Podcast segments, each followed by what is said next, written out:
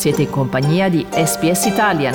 Trovate altre storie su sps.com.au barra Italian o scaricate la SPS Radio app.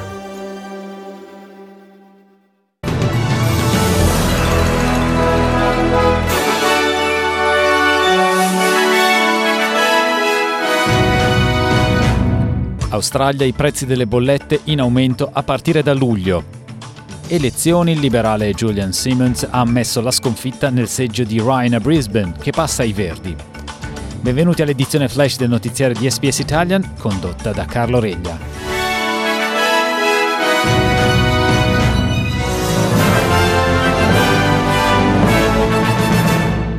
I costi delle bollette dell'energia elettrica sono destinati a salire a partire da luglio, dopo che l'Australian Energy Regulator ha deciso di approvare un aumento del prezzo energetico di riferimento. L'aumento si tradurrà in oltre 100 dollari in più all'anno per centinaia di migliaia di australiani.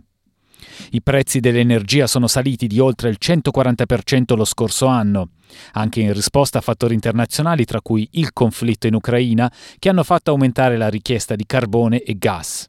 Il nuovo governo federale inoltre ha puntato il dito contro il governo uscente. Chris Bowen, che con ogni probabilità sarà il prossimo ministro per l'energia, ha dichiarato che il governo Morrison non ha fatto abbastanza per l'energia rinnovabile e per le infrastrutture. There are international factors at play here. Of course, geopolitical circumstances are impacting on Australian markets in many ways. But the fact of the matter is, the lack of energy policy, the lack of investment in new energy, the lack of investment in renewable energy, and the lack of transmission over the last nine years means that Australians are paying more for electricity than they should be. Passiamo al conteggio dei voti dopo le elezioni del 21 maggio. Il liberale Julian Simmons ha ammesso la sconfitta nel seggio di Ryan a Brisbane, che passa ai Verdi. Elizabeth Watson Brown diventa quindi la terza verde nella Camera Bassa e si unisce al leader del partito Adam Bent a Melbourne e a Max Chandler Mather, che ha battuto nel seggio di Griffith in Queensland l'ex frontbench laburista Terry Butler. Ci sono ancora diversi seggi in bilico, tra cui quello di Brisbane tenuto dal liberale moderato Trevor Evans.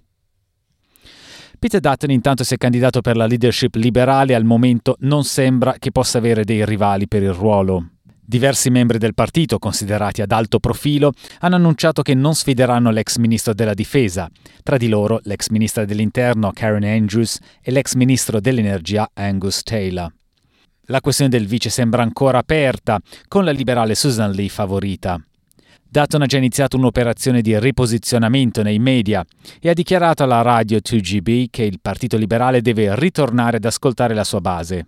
Uh, I've learned a lot from the leaders I've served under and uh, I believe that, uh, that we can win the next election but there's a lot of work between now and then and the Liberal Party has to get back to being the Liberal Party and being the broad church and making sure that we represent all Australians. Dutton ha inoltre confermato che la laburista Tanya Plibersek si è scusata per averlo chiamato Voldemort, uno dei personaggi cattivi di Harry Potter. Grazie per aver ascoltato l'edizione flash del notiziario di SBS Italian.